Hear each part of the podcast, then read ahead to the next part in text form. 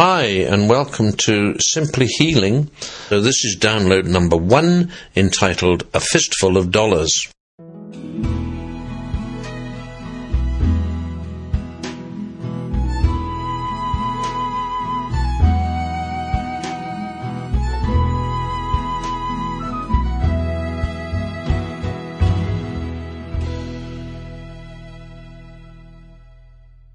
Hello, w- welcome to my sitting room. I'm here at home, sitting in my armchair uh, in front of the fire, which isn't lit at the moment because it's a lovely warm evening. But just to show you how decadent I am, I do have my feet up on a footstool, so I'm laid back on the cushions, and I only hope and pray that I'm not going to drift off to sleep during this simply healing talk. Thank you for coming. Um, I call this one a, a, fistful of dollars, but really I, I, just mean, I think, a fistful of riches. Um, but it does uh, remind me, I, I loved those films, those, those Clint Eastwood spaghetti westerns. I saw every single one of them in my, I don't know, early 20s, I suppose, late teens, early 20s. And I loved every single one of them. And they, uh, the bit I remember more than anything about them actually is the hot, dusty, uh, golden, hot sunshine days. Now, if you if you're resident of the UK, you you miss stuff like that quite a lot. I mean, I don't think I'd want to live in it permanently, but oh dear, it's lovely to have a dose of that now and again, isn't it? Do you think?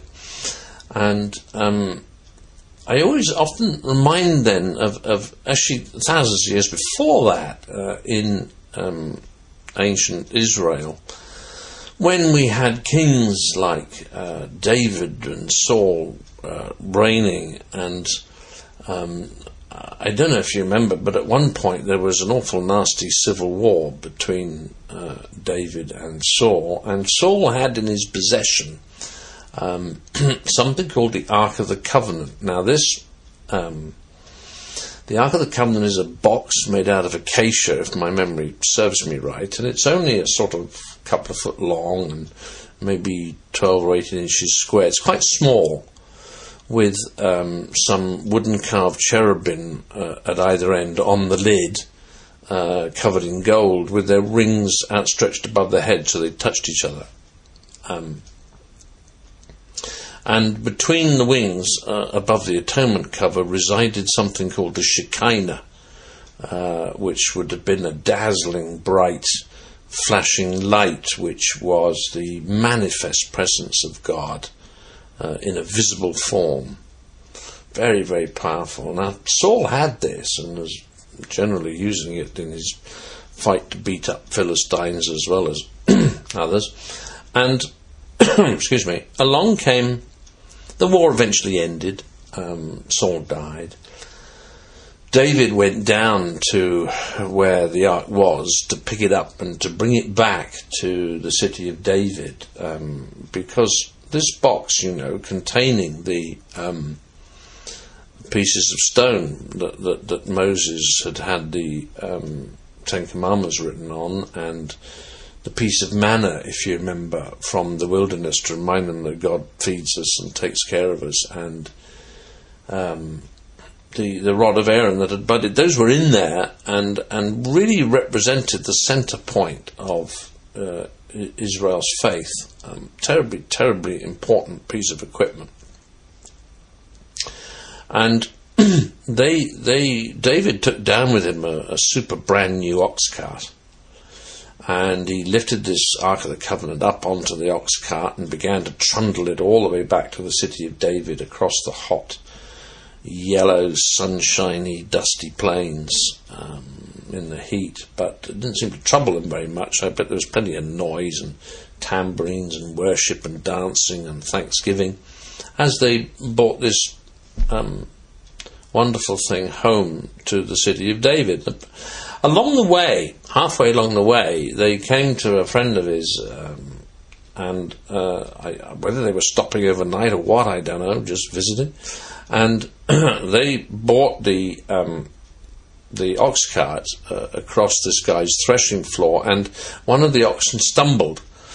And one of the chaps walking alongside reached out a hand uh, to steady the Ark of the Covenant. And if you remember, he died uh, under the wheels of the ox cart. And um, that was a bit of a scary moment. And, and David looked at this and saw his friend, you know, dead under the wheels of the cart. And he thought, hmm, maybe this isn't such a. I wonder if he did, do you think? Maybe this isn't such a a wonderful thing after all. I tell you what I'll do, I'll leave it with my friend. So the, the, the owner of the farm, he said, hey, hey, um, you know, I, would like to leave this with you and set off back to the city of David without it. Well, can't blame him really. I mean, it sounds a bit frightening if it this thing is so powerful it kills people, you know.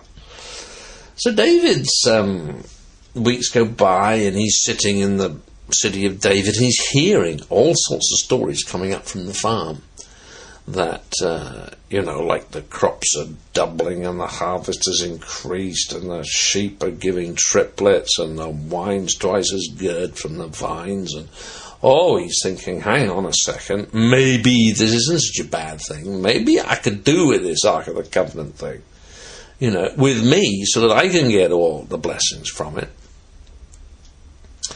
So he goes to um, back to the farm and uh, relieves his friend of the um, the Ark of the Covenant and carries it back all the way to the city of David. Uh, and that's the end of that little story. Um, now, right in the middle of that, there's a couple of verses in, in Chronicles which are really very pivotal. Pivotal, I'm sorry uh, in in understanding the story and its its relevance for people like you and me, you know, these days. 1 Chronicles 14, verse 14 and 15. So the priests and the Levites sanctified themselves to bring up the ark of the Lord, the God of Israel. And the Levites carried the ark of God on their shoulders with the poles, as Moses had commanded, according to the word of the Lord. Now, I wonder if you notice something. It's this is pivotal in the middle, like it's pivotal in a in a in a seesaw thing, you know, because right in the middle of that story, it says the priests and Levites um, sanctified themselves and so on, and then they carried the ark on their shoulders as Moses had told them to do, and that is fascinating to me because that's going to take you back to um, very early days. I mean, you're in the wilderness now, and, and Moses is praying a lot and getting instructions from God as to how to build a tabernacle, and the, all the original, very detailed instructions that came from God on how to build the Ark of the Covenant in the first place. Now, I told you about the, the wood they were told to use, the fact that it was covered in gold. They had Ah, to a cherubim at either end with wings outstretched over their head as a residence for the Shekinah, and so on. Now, here's the interesting bit. In each corner of the box was a gold ring.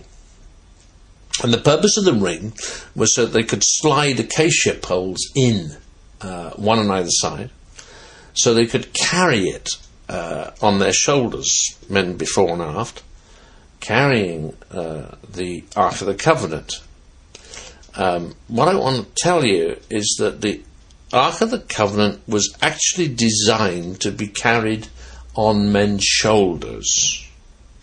And here we have in the piece of Chronicles we just read, we've got uh, it related to us that the priests carried it on their shoulders as Moses had instructed them. And Moses said, Look, I want rings in each corner, I want a pole through the rings so that you can carry it on your shoulders. Isn't that interesting? So now, if we look at our story as a whole, what we've got is uh, the, the, the, the, children of Israel working for David. I don't know, thousands of them in this big party bringing home the, the goods uh, from Saul's camp. And they, they were carrying it on an ox cart. And clearly they only got halfway. They got as far as the threshing floor on the farm and it all had to stop. They only got halfway when, when they eventually decided that they'd better do it the way God planned it to be for them, that the Word of God was to be carried on their shoulders, then they got the rest of the way home. And I want to share a, a, a little thought with you um, just now that if we're not carrying the Word of God on our shoulders, we can only expect to get halfway where we want to go. In fact, I might venture to suggest, if I may, that the reason why we so often only get halfway and not the whole way home where we want to go to in life is because we are not carrying the Word of God correctly. The Word of God was designed to be carried on the shoulders of men, not in ox carts. Now, I, you may say, what's an ox cart um, in that sort of symbolic sense? And I would say, well, look at what we do. Um, we have uh, outreach programs that try and show people we're nice. Yeah? Christians. We have uh, youth um, evangelism things that have all sorts of ways of packaging up the Word of God. Yeah? Ox carts, that is what it is. It's a package of the Word of God. We have. Um, sometimes you find in our churches, don't you, all flashy multimedia church services, how exciting. It's all ox carts wrapping up nicely the Word of God. I would even say that classical church music, which I absolutely adore, um, if that's used as a, a, a centre of worship, will only go halfway for us because it's a parcel, it's a wrapping up, it's an ox cart carrying the Word. The Word of God you see. Do you get me now? The Word of God is something that we have to learn. It's something that we have to understand. It's something we have to carry on our shoulders so that that becomes the centre, you know, of our worship life, our prayer life, our witness life is the Word of God itself, not the ox cart that we're carrying. I think you dream up all sorts of things. Yeah? Now, the really interesting thing, I think, about this business uh, of carrying the Word of God on our shoulders is that we, I mean, church worldwide, we have done pretty well the same thing with the healing ministry. Yeah? We have forgotten to carry the Word of God on our shoulders, and we've started putting up all sorts of uh, other uh, wrappings, other ox carts to carry it in. Yeah? So now, I mean, what we have to remember among all, you see, is that, that Scripture is, is, has got these keys in it. It, it. it tells us what the keys are here. And actually, you see, one of the things the New Testament says to us is that the power of God lies in the message of the cross. In other words, you know, the Word of God. Yes? The power of God doesn't lie in the wrappings, it lies in the message of God. 1 Corinthians 1, verse 18. For the message about the cross is foolishness to those who are perishing, but to us who are being saved, it is the power of God. Now that clearly states that actually the power is in the message, not in the wrappings or the ox cart that we might be trying to carry it in. Now, let me show you what I mean. If you look at in the New Testament, um, right, I mean, I mean, I'm talking Acts of the Apostles, and those days, yeah. If you take a really sort of broad brush approach at this, you will find that Christians, uh, be they apostles or deacons or just you know elders or ordinary people, they're, they're, they're walking around the place um, with two keys in their hands. Now, what you've got to remember here is that is that they didn't have the New Testament. They didn't have free downloads. They didn't have courses to go on. Um, the, the, all they had, I mean, they had some a lot of things, but the main things, the main two things that drove their lives, was firstly the doctrine of atonement, i.e., the message of the cross. And the other thing they had, which was so vital to them, was the absolute certainty that Jesus was alive. Hundreds of them had witnessed that. Jesus is alive, and they knew what he'd done for them. It was atonement, and what the results of that actually were. Now, they went out with. Now, can, if I look, I'm just just hold my two hands out in front of me with my fingers in a clenched fist. So I'm holding two fists at you. Yeah, uh, and just I'm I'm not trying to be violent. I'm just pretending I'm holding something. Yeah.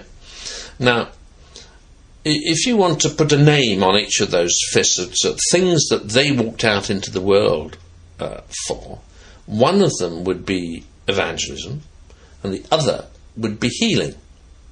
Okay? Those seem to be the two ministries that they had evangelism and healing. Now, just forget the evangelism for the moment. So I've only got one, my right hand held out now. Um, what has happened for, I don't know, it depends how you feel about it, but there are all sorts of historical reasons, I'm sure. That what has actually happened down the centuries, down, you know, towards the Middle Ages, we've actually taken the power, the message of the cross out of the healing ministry. We've actually removed the power. Now, I, I have a personal view I'll share with you, uh, and that is that, of course, over those years, the church itself grew mighty and strong in its own strength. It had armies and could make kings, and, you know, it, instead of concentrating on spreading the good news, it concentrated on building fabulous cathedrals all over Europe and so on. Yeah, it became powerful in its own strength. Now that's my own view. I think once we do that, the Holy Spirit says to us, "Well, okay, you go do it then," and and you know. But so I'm left with this idea that that I've got this one fist in front of you, right, which which is actually empty because the message of the cross is gone. If you if you look at the healing ministry today, you won't find in it, by and large, the message of the cross. You won't see it. What you'll see is a lot of us Christians going, "Oh, please, Lord, would you heal, you know, my sister's nose or, or my brother's ear or something? Please, Lord, if you're, you know, in a good mood and and it is Sunday, so we're all being very religious. So how about it, Lord? Or, you know, my sister does make an awful lot of good cakes for the church bazaars and so on. Yeah." But there's, there's very little, if you think about it, um, unless your experience is very different, but that's certainly mine, is that there's very little message of the cross going on. The power has come out of it. So, what do we do? Because people like you and me nevertheless have the Spirit of Christ within us, that means that we have compassion for the sick. Our, our families, ourselves, we, we've got sickness in them, haven't we? We've we've got relationship problems. Um, I, I, always reckon that fact that if you wanted to walk up the road and knock on every door and say, "Could you write your problems on a card and give them to me?" I think you'd probably need three boxes. One might be money, but I think it'd probably be the smaller one in the Western world. Um, the biggest one would probably be physical sickness, and the second biggest one would be relationships. I mean, such a shame to me this because the world's falling apart and the message of the cross is lying idle. Um, because you know we Christians are not clued up anymore as to how to use it. It's, it's gone a long time ago. So, but but we still have Christ's compassion for the sick. Yeah, we still want to see people healed. We still want to see the Father glorified through Jesus. So what we've done is we've started to build our own extensions, uh, our own tentacles to this, to to try and put some power back into it. So if you look at it, I'm going to start to to raise my fingers one by one now, uh, and if I raise my baby finger, let's call that deliverance-based ministry. Um, you know, I want to look to you and listen to you and discern that you have spirits of this and that and so on and deliver you of that and you're healed. Then there's others, we call them in the UK, for example, uh, the whole sort of wholeness through Christ thing, which says, I need to look at you um, to try and discern what your sins are, what your wounds are from your past, what your bondages are to things of the past and the present, if there's any evil spirits in you, and deal with all those things. So there's a, another technique there. Then there's um, what we call Christian counselling, which has taken some fabulous counselling skills from the secular world, uh, Christianized them, nice prayer on the end, thank you Lord, Amen. And so we get people who specialise in that, don't we? Yeah.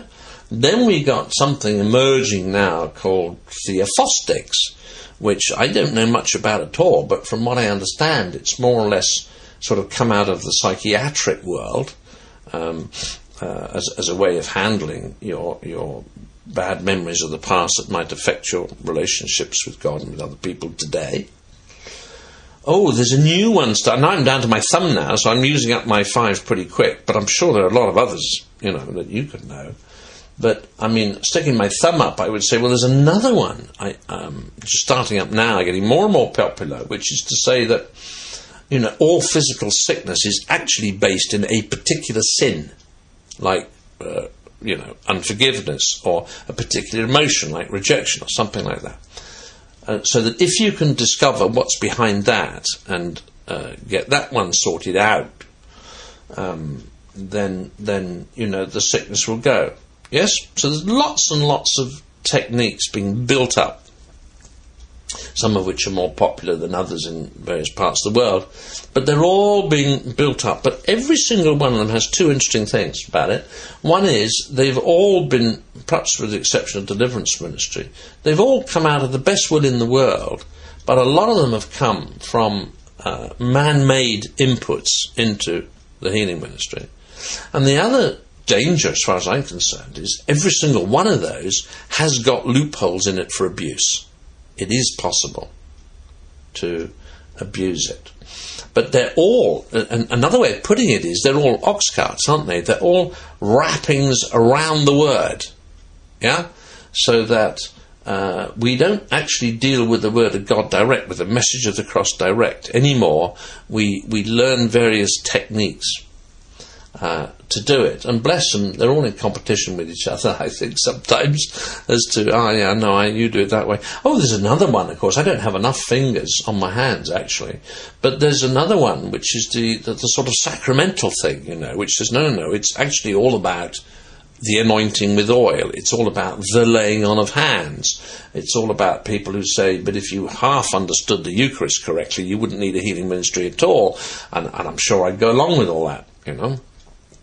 So there's another one, and I'm sure you could think of others if you've got more fingers than I have. Um, my point being, they're all ox carts. They're not the original message of the cross, which was the God given system. Yeah? If, if you look at what Jesus did, he proclaimed the good news and he healed the sick. And then he told the good news of the kingdom, that is. He said the kingdom of God is near. Yeah?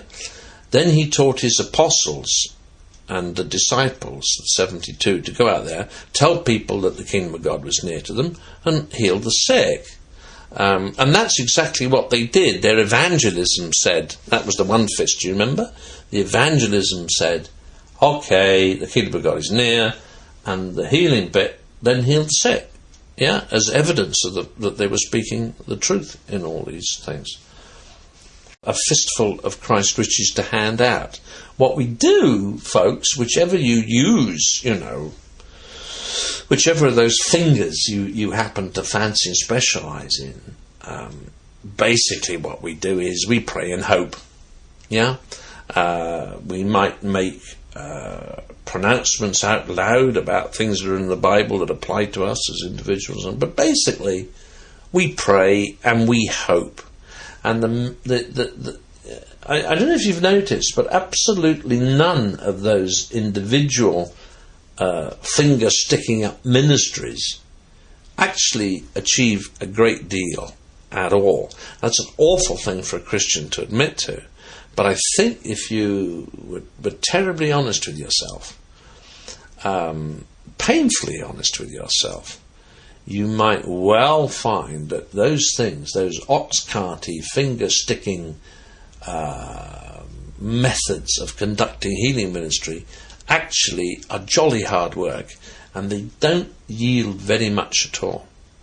The surprising thing is, don't forget, if we go back to the ox cart, once they had used the, and carried the ark on the shoulders as Moses had instructed them, they realized that the ark was supposed to be carried on your shoulders. Once we start to say, oh, hang on a minute, it's the message of Christ, it's the message of the cross that we need to proclaim.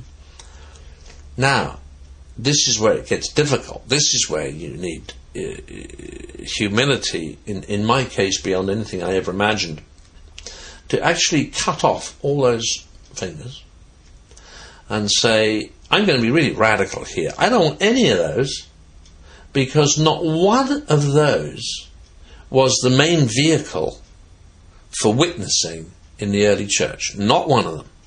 The one that was the main vehicle was what was in the other fist. It's your evangelism. It's preaching and teaching that the kingdom of God is near.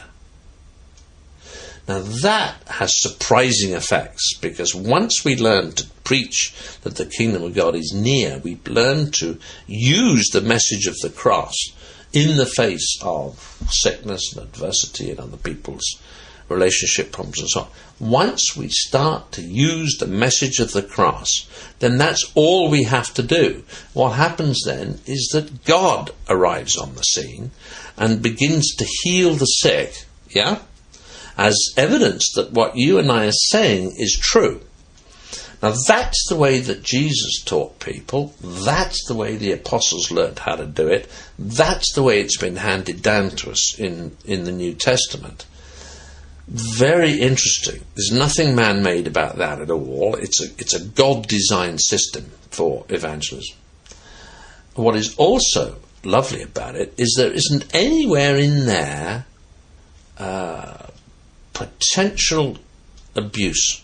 There isn't anywhere where abuse can creep in. And, and heaven knows we all know war stories about um, abuses that creep into you know ministry of this kind, one way or other.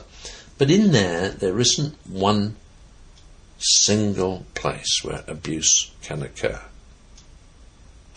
So, I want to encourage you uh, in this message really to start to search, to take a bold step and say, Stick your, hold your fist out, stick your fingers up. Which one of those fingers are you most likely to get involved in? Which one do you like best? I mean, there are others, aren't there? If only I had more fingers, like intercessory prayer groups and things. There are lots of them. But actually, as good as they all are, as useful as they all are, they are in fact all ox. They are packages to wrap up and carry around the Word of God in. We're involved in them for all the right reasons, yes, of course. Know, it's, it's compassion, it's wanting to see things put right, it's wanting to see the Father glorified through Jesus. But actually, the trick that so much of the church has missed is that Jesus knew a God designed system for doing this. Yeah?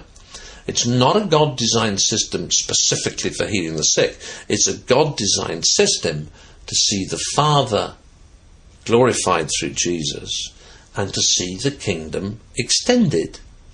And that surely is what all of us Christians are really after.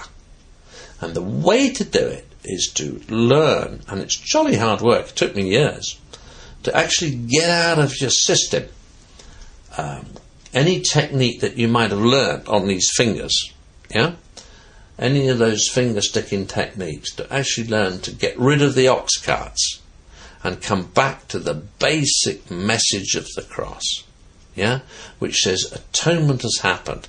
There is now absolutely nothing that can come between us and God. Yeah? The river of grace pours into the world. Jesus is alive. Jesus never said no, and he's the perfect image of the invisible God. Yeah? And once you start to proclaim stuff like that, what we find is that God then turns up and says, Yep, I would like to evidence this by mending some of the fall, by mending a bit of arthritis or some cancer or something. Yeah? And that's how signs and wonders occur. So it is possible to come up with a fistful of dollars again. It is possible to come up with a fistful of heaven's riches again. The, the, the Father uh, has said, Fear not, little flock. Jesus said didn't he? Fear not, little flock. It's the Father's good pleasure to give us the kingdom. We're standing these, with these things in our hands. Let's give them away to people to glorify the Father for Jesus' sake. Amen.